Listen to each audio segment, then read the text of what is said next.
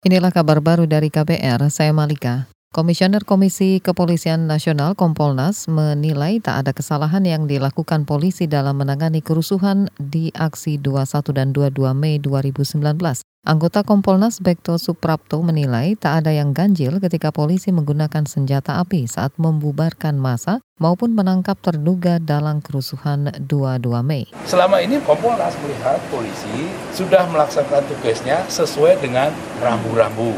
Sampai dengan sekarang belum ada yang melaporkan kepada Kompolnas terkait dengan pengamanan kerusuhan, ya.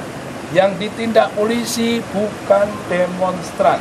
Yang ditindak oleh polisi adalah para perusuh, yang ditangkap itu perusuh semua. Anggota Kompolnas Bekto Suprapto menilai polisi sudah menjalankan ketentuan dalam Undang-Undang Polri, peraturan pemerintah dan berbagai peraturan Kapolri. Sementara itu Bekto juga menyebut Kompolnas tak menerima aduan masyarakat soal dugaan pelanggaran polisi. Meski begitu ia mengingatkan polisi tetap bekerja profesional agar dipercaya masyarakat. Sebelumnya Koalisi Lembaga Swadaya Masyarakat L S M menemukan dugaan tujuh pelanggaran hukum dan H A M terkait penanganan kerusuhan dua puluh satu dua puluh dua Mei dua ribu sembilan belas. Koordinator Kontras Yati Andriani mengatakan pihaknya menduga terjadi penyiksaan terhadap seluruh tersangka yang diadukan oleh keluarga yang anggota keluarganya ditangkap oleh kepolisian. Koalisi L S M mendesak dibentuknya tim pencari fakta yang independen. Kementerian Komunikasi dan Informatika Kemkominfo segera menggelar rapat koordinasi teknis untuk membahas kebijakan pemblokiran iklan rokok di internet. Juru bicara Kemkominfo Ferdinandus Setu mengatakan rapat untuk mendapatkan arahan dari regulator, yaitu Kementerian Kesehatan, dan membahas kemungkinan pelanggaran atas pasal-pasal lainnya. Ini merespon surat Menteri Kesehatan perihal permintaan pemblokiran iklan rokok di internet Kamis kemarin. Ya, rencananya akan membahas rumusan yang dimaksud dengan iklan rokok itu, apakah hanya uh, iklan rokok yang memperlihatkan rokok dan ajakan merokok sajakah yang benar-benar vulgar memperlihatkan rokok, atau termasuk iklan rokok yang kamuflase, yang kadang-kadang tidak memperlihatkan rokok atau yang rokok hanya sedikit sekali di bagian akhir, atau seperti apa.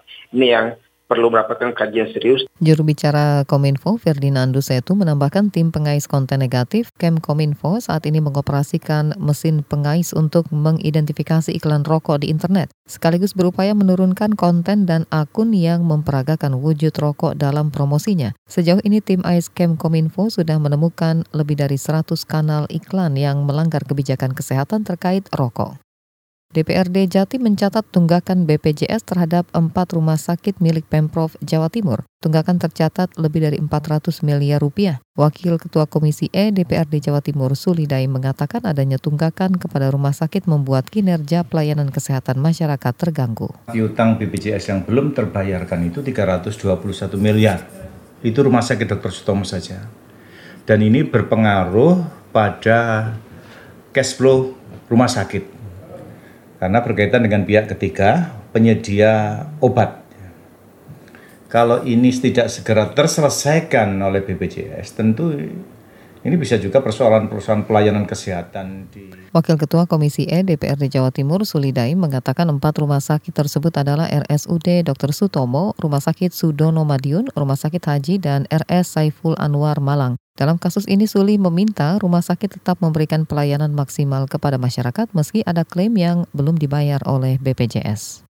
Tim nasional Portugal naik dua tingkat ke urutan kelima dunia dalam daftar terbaru peringkat sepak bola dunia putra yang dirilis FIFA hari ini. Tambahan poin bagi Portugal terjadi setelah Cristiano Ronaldo dan kawan-kawan menjuarai kompetisi baru Liga Negara Eropa pekan lalu dengan mengalahkan Belanda satu nol di babak final. Tim juara Eropa itu menggeser posisi Kroasia dan Uruguay dalam peringkat FIFA. Belanda juga naik dua peringkat ke peringkat empat belas setelah menjadi runner-up Liga Negara Eropa. Sementara peringkat pertama FIFA masih ditempati Belgia. Peringkat dua hingga empat juga tidak berubah, masih ditempati Prancis, Brazil, dan Inggris. Demikian kabar baru dari K B R, saya Malika.